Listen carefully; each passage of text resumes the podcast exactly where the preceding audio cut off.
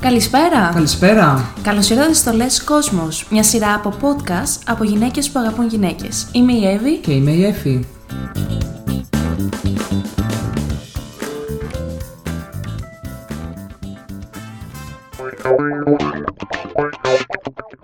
Ερευνούλα σήμερα, παιδιά. Όπως είδατε και από τον τίτλο, θα μιλήσουμε για τις καλύτερες χώρες στον κόσμο να ζεις ως ΛΟΑΤΚΙ άτομο.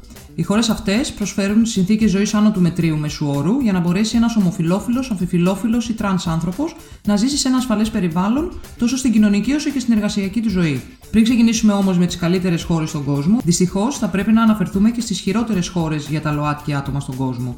Α σας αναφέρουμε εν συντομία τώρα για να μην μαυρίσουμε στο τέλος. Πέντε λοιπόν χώρες υπάρχουν νόμοι που περιορίζουν την έκφραση και τις σχέσεις για την ομοφιλοφιλία.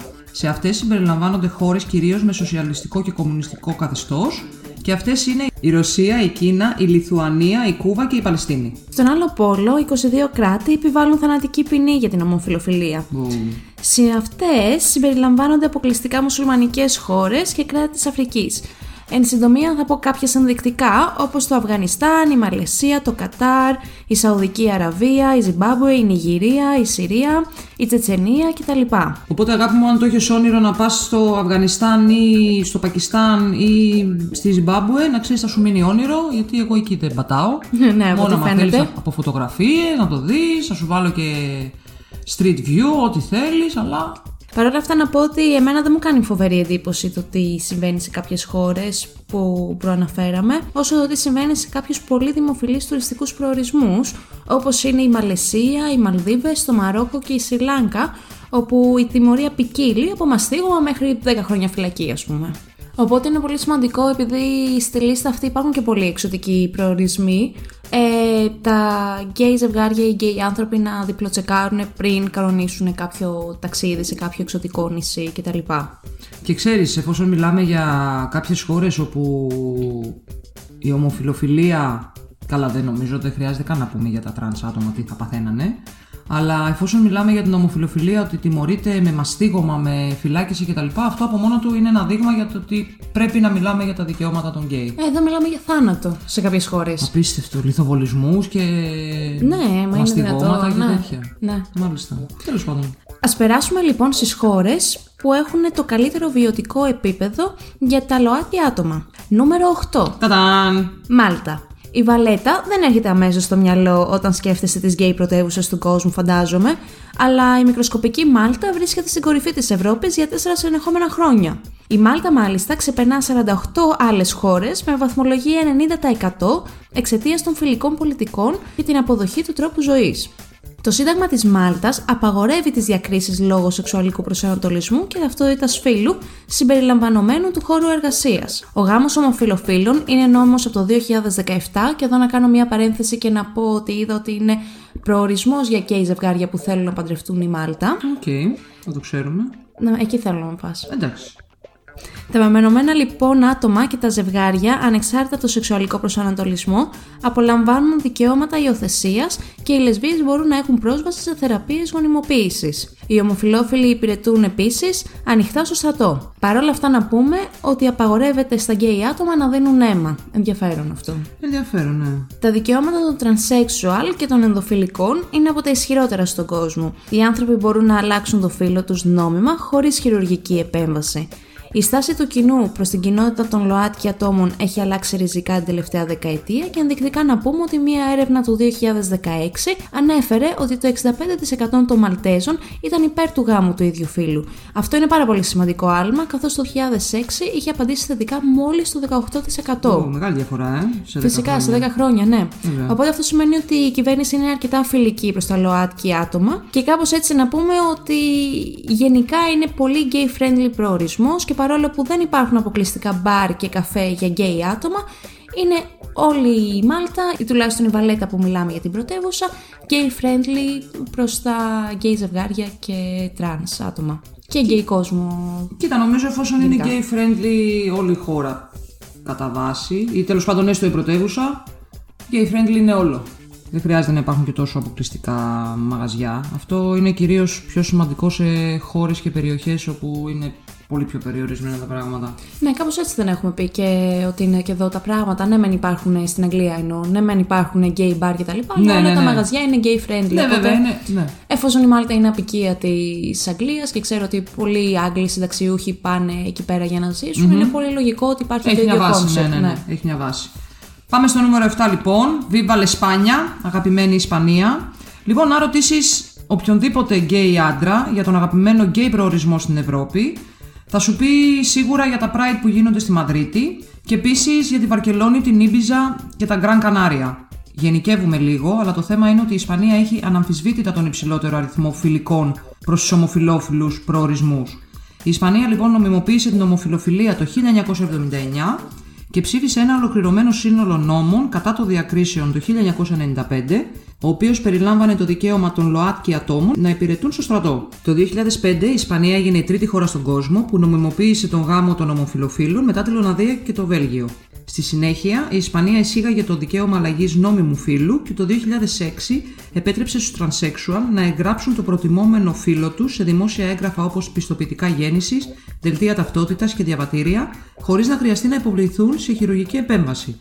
Αυτό το δικαίωμα επεκτάθηκε για να συμπεριλάβει ανήλικους transgender που θεωρούνταν αρκετά όριμοι. Σίγουρα η Ισπανία λοιπόν αποτελεί ένα διαδεδομένο γκέι προορισμό, παρόλα αυτά όμως, με συζητήσεις που έχουμε κάνει με Ισπανούς φίλους μας, τα συναισθήματά μας είναι ανάμεικτα. Σίγουρα κάποιες πόλεις είναι ο ιδανικός τουριστικός προορισμός, που και εμείς βέβαια θέλουμε να επισκεφτούμε, όταν μπορέσουμε. Παρόλα αυτά, στις πιο μικρές πόλεις έχουμε ακούσει ότι το να είσαι γκέι είναι λίγο κατακριτέο. Γι' αυτό και ακριβώς το λόγο βάζουμε την Ισπανία στο νούμερο 7. Και συνεχίζουμε λοιπόν με το Ηνωμένο Βασίλειο που είναι στο νούμερο 6. Home sweet home. Έτσι. Το Λονδίνο έχει μία από τις καλύτερες gay σκηνές στον κόσμο με πολλά ομοφυλόφιλα χωριά γνωστά και ως gay villages, απλωμένα σε όλη την πόλη. Εκτός του Λονδίνου, το Brighton και το Manchester είναι κορυφαίοι gay προορισμοί που αγαπάμε. Για την ομοθεσία στην Αγγλία τα έχουμε ξαναπεί. Παρ' όλα αυτά, αξίζει να αναφερθεί ότι πρόσφατα το Ηνωμένο Βασίλειο έχει εφαρμόσει νόμους που απαιτούν από τα σχολεία να διδάσκουν στα παιδιά ότι είναι εντάξει να είναι gay. Τέλειο. Το Ηνωμένο Βασίλειο έχει πολύ προοδευτικούς νόμους για τα sexual άτομα, ο οποίος περιλαμβάνει το δικαίωμα αλλαγής νόμιμου φύλου από το 2005. Το Manchester και το Brighton συχνά θεωρούνται μία από τις καλύτερες πόλεις στον κόσμο για να ζήσουν οι ομοφυλόφιλοι, τόσο με μεγάλες κοινότητες LGBTQ, όσο και μια συναρπαστική σκηνή για ομοφυλόφιλους στην Canal Street στο Manchester και μια υπέροχη κοινότητα συγκεντρωμένη στο Kemp Town στο Brighton. Παρ' όλα αυτά, σε αυτό το σημείο να πω ότι επειδή έχουμε ζήσει λίγο στο Manchester, εγώ λίγο περισσότερο είναι η αλήθεια, έχουμε επισκεφτεί το Gay Village και όντως το Manchester έχει πολύ ωραία gay σκηνή. Εμένα προσωπικά, νομίζω και στην Έφη αντίστοιχα, δεν μας έκανε εν τέλει σαν πόλη για να ζήσουμε. Έχει πολλές δουλειές σίγουρα το Manchester, δηλαδή ενδείκνυται αν δεν θέλεις να μείνεις στο Λονδίνο και θες να πας σε μια άλλη μεγάλη πόλη να πας στο Manchester για να δουλέψεις. Παρ' όλα αυτά είναι μεγάλη πόλη, δεν ήταν κάτι που έκανε σε μένα και στην Έφη για να ζήσουμε εκεί πέρα, ακόμα και αν έχει τόσο μεγάλη γκέι σκηνή. Ναι, και το θέμα είναι ότι οι περισσότερες ε, αγγλικές πόλεις και το Λίβερπουλ που μένουμε έχει πράσινο, έχει πάρκα παντού, δεν σου λείπει αυτό καθόλου. Στο Μάντσεστερ νομίζω σου λείπει. Είναι βιομηχανική περιοχή, δεν θεωρώ ότι έχει τόσο πράσινο όσο άλλες πόλεις για να το απολαύσεις στην καθημερινότητά σου. Περνάμε λοιπόν στο νούμερο 5, αγαπημένη Δανία, Denmark, 12 points. Η Δανία λοιπόν έχει νομιμοποιήσει την αγάπη μεταξύ δύο ατόμων του ίδιου φύλου από το 1933. Wow. Wow. Στη συνέχεια το 1989 έγινε η πρώτη χώρα στον κόσμο που αναγνώρισε νόμιμα τις καταχωρημένες ομοφιλοφιλικές σχέσεις. Η Δανία είναι διάσημη ως μία από τις πιο κοινωνικά φιλελεύθερες χώρες στον κόσμο. Το δικαίωμα αλλαγής νομικού φύλου εισήχθη το 1929 και η ομοφυλοφιλία νομιμοποιήθηκε τέσσερα χρόνια αργότερα. Η Δανία έχει επίσης πολύ προοδευτικούς νόμους κατά των διακρίσεων, τους οποίους άρχισε να εισάγει στα τέλη της δεκαετίας του 80, ο οποίος περιελάμβανε τη δυνατότητα στους ΛΟΑΤΚΙ ανθρώπους να υπηρετούν ανοιχτά στο στρατό. Πιο πρόσφατα, ο γάμος των ομοφυλοφίλων νομιμοποιήθηκε το 2012 και λίγο αργότερα το 2014 η Δανία έγινε ένα καταφύγιο για τους τρανς ανθρώπους, αναγνωρίζοντας επίσημα μια επιλογή τρίτου φύλου στα διαβατήρια. Και μιας και που έχω πάει στην Κοπενχάγη, ισχύει το ότι είναι αρκετά ελεύθερα τα πράγματα. Μπορώ να το πω δηλαδή από τη δικιά μου εμπειρία, γιατί θυμάμαι άντρες και γυναίκες να κρατιούνται χέρι-χέρι στο δρόμο ελεύθερα χωρίς κανένα πρόβλημα. Και επίσης να πούμε ότι στην Κοπεχάγη υπάρχει το παλαιότερο gay bar στον κόσμο που άνοιξε πότε, το 1917. Και Oh, συνεχίζει wow. να λειτουργεί μέχρι και σήμερα. Ναι, Έλα, ρε, τι απίστευτο, λες. ε. Μμμ. 100 πλάς χρόνια, έτσι. Ναι, ναι, ναι. Πάμε λοιπόν στο νούμερο 4 που έχουμε την Ολλανδία. Για την Ολλανδία δεν θα μπούμε σε πολλές λεπτομέρειες καθώς έχουμε ήδη κάνει ένα επεισόδιο με το Θάρρος η Αλήθεια podcast όπου μιλάμε για τη ζωή των LGBT ατόμων σε Ελλάδα, Ολλανδία και Αγγλία. Εν συντομία λοιπόν θα αναφέρουμε ότι η Ολλανδία είναι η πρώτη χώρα στον κόσμο που νομιμοποίησε τον γάμο μεταξύ γκέι ζευγαριών το 2001 έχοντας όμως αρχίσει το έργο της υπέρ των ΛΟΑΤΚΙ δικαιωμάτων ως χώρα πολλά χρόνια πριν πίσω μάλιστα στο 1811. Ω, αυτό και αν είναι. Βέβαια, όπου νομιμοποίησε την ομοφυλοφιλία. Παρ' όλα αυτά, παραμένει λίγο πιο συντηρητική στα δικαιώματα των τρανς ατόμων, με πιο πρόσφατο νόμο το 2014 που αφορούσε το δικαίωμα αλλαγής φύλου. Μάλιστα, μάλιστα η Ολλανδία. Πρωτοπόρα. Ναι, είναι. Περνάμε λοιπόν στο νούμερο 3, στη Νέα Ζηλανδία, όπου η Νέα Ζηλανδία νομιμοποίησε την ομοφυλοφιλία για τους άνδρες το 1986 Παρ' όλα αυτά για τις γυναίκες δεν ήταν ποτέ παράνομο. Αυτό νομίζω δεν το έχουμε ξανακούσει για άλλη χώρα. Όχι, είναι η αλήθεια. Πολύ ενδιαφέρον. Mm-hmm. Πολύ ενδιαφέρον, όντως. Εισήγαγαν περιεκτικούς νόμους κατά των διακρίσεων ήδη από το 1993 και νομιμοποίησαν το γάμο των αιμοφιλοφίλων το 2013. Όσον αφορά το στρατό, οι ΛΟΑΤΚΙ άνθρωποι επιτρέπεται να υπηρετούν ανοιχτά στο στρατό της Νέας Ζηλανδίας από το 1993. mm Η Νέα Ζηλανδία εισήγαγε το δικαίωμα αλλαγής νόμιμου φύλου το 1993 και επίσης αναγνωρίζει επίσημα ένα non-binary φύλλο. Και νομίζω ότι μπορούμε να αφιερώσουμε λίγο χρόνο για να μιλήσουμε για το πόσο εκπληκτική είναι η Πρωθυπουργός της Νέας Ζηλανδίας, Έγινε η πρώτη ηγέτης χώρας που διαδήλωσε σε μια παρέλαση Pride, συγκεκριμένα στο Auckland το 2018, και μιλά πάντα για την υποστήριξη της LGBT κοινότητας στη Νέα Ζηλανδία. Μπράβο της. Πολύ ενδιαφέρον και γυναίκα και Βέβαια. πολύ υποστηρικτική, Βέβαια. πολύ σημαντικό. Και όχι απλά ένα πολιτικό στέλεχος, αλλά πρωθυπουργός, έτσι. Ναι. Και περνάμε λοιπόν στο νούμερο 2 που έχουμε την Σουηδία. Sweden, 10 points. Σουηδία λοιπόν. Γκέι από το 1944 είναι το επίσημο σύνθημα της γκέι σκηνής της Σουηδίας. Μια χώρα που έχει το δικό της γκέι σύνθημα λοιπόν. Χρειάζεται να πούμε Στην πραγματικότητα το κάνουμε. Κάνουν καταπληκτική δουλειά στη Eurovision κάθε χρόνο. Το ετήσιο ανεπίσημο φεστιβάλ gays μουσικής στην Ευρώπη. Mm-hmm. Επίσης μας έδωσαν του Σάμπα, τους συγγραφείς των καλύτερων gay ύμνων. Oh, yeah. Η Σουηδία έχει τα περισσότερα φεστιβάλ Pride από οπουδήποτε άλλο στον κόσμο, περιλαμβανομένου του μεγαλύτερου Pride στις σκανδιναμικές χώρες. Μάλιστα, φέτος όλα τα μάτια θα στραφούν στη Σουηδία, καθώς οργανώνει το World Pride στο Μάλμο από κοινού με την Κοπεχάγη. Η Σουηδία νομοποίησε την ομοφιλοφιλία το 1944, εξού και το σύνθημα gay από το 1944, και εισήγαγαν ένα από τα πιο ολοκληρωμένα σύνολα νόμων κατά των διακρίσεων στη δεκαετία του 1980, που περιελάμβαναν νόμους κατά της ρητορικής μίσους και επιτρέποντας στους ΛΟΑΤΚΙ να υπηρετούν ανοιχτά στο στρατό. Το δικαίωμα αλλαγής νομικού φύλου εισήχθη επίσης στη δεκαετία του 1970. Ο γκέι γάμος εγκρίθηκε το 2009 παρόλο που τα γκέι σωματεία έχουν αναγνωριστεί στη Σουηδία από το 1995. Σε σχέση με τα δικαιώματα των transsexual, η Σουηδία δεν έχει ακόμα επίσημα νομική αναγνώριση του non-binary φύλου, αλλά το 2017 αποκήρυξε την transsexual ταυτότητα ως μια αρρώστια. Τουλάχιστον κάνουν βήματα μπροστά. Ναι, ρε παιδί μου, σου λέει ότι δεν αναγνωρίζουμε ένα τρίτο φύλλο, αλλά ταυτόχρονα δεν θεωρούμε ότι η transsexual ταυτότητα είναι και αρρώστια. Είναι και αρρώστια, ναι. Τέλεια. Τα τα τα τα. τα, Φτάσαμε στο νούμερο 1. Αγαπημένος Καναδάς. Λοιπόν, παιδιά, ο Καναδάς είναι η πιο φιλική χώρα προς τους ομοφιλόφιλους ανθρώπους στον κόσμο. Η αλήθεια είναι ότι σε όλα τα άρθρα που διαβάσαμε και σε όλες τις έρευνες των τελευταίων χρόνων, ο Καναδάς βρίσκεται σχεδόν πάντα νομίζω στην πρώτη θέση, έτσι δεν είναι; Ναι, ναι, ναι. Άλλωστε, που άλλου στον κόσμο βλέπετε τον ηγέτη μιας χώρας, σε παρένθεση straight λευκός άνδρας, να οδηγεί μια Pride παρέλαση κουνώντας μια transsexual σημαία και φωνάζοντας Happy Pride. Αυτός δεν είναι άλλος από τον Justin Trudeau που τον είδαμε να το κάνει αυτό στο Gay Parade στο Montreal. Το Quebec απαγόρευσε τις διακρίσεις λόγω σεξουαλικού προσανατολισμού το 1977 και έγινε η πρώτη δικαιοδοσία που το έκανε ποτέ.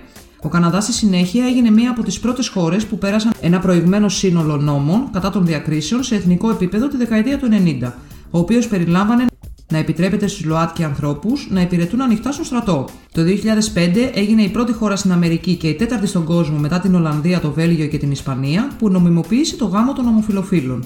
Ο Καναδάς επίσης έχει έναν από τους πιο προοδευτικούς transsexual νόμους στον κόσμο. Για παράδειγμα, το δικαίωμα αλλαγής νόμιμου φύλου είναι δυνατό χωρίς την απαίτηση να υποβληθεί σε χειρουργική επέμβαση αλλαγής φύλου και έχουν επίσημα αναγνωρίσει το τρίτο φύλο από το 2017. Νομίζω ότι γι' αυτό το λόγο μπαίνει στην πρώτη θέση σε όλα τα άρθρα λόγω του πρωτοποριακού νόμου υπέρ των τρανς ατόμων. Ακριβώς, δεν είναι ότι είναι πολύ προοδευτική μόνο για τα γκέι άτομα, Ναι. αλλά και για τα. Όπως trans. είναι και οι άλλες χώρες που είπαμε. Μπράβο, αλλά και για τα τρανς. Ναι, και Νομίζω είναι η είναι βασική πολύ διαφορά. ωραίο, πολύ ωραίο αυτό. Ναι, ναι, ναι. Μπράβο στον Καναδά, μπράβο, μπράβο.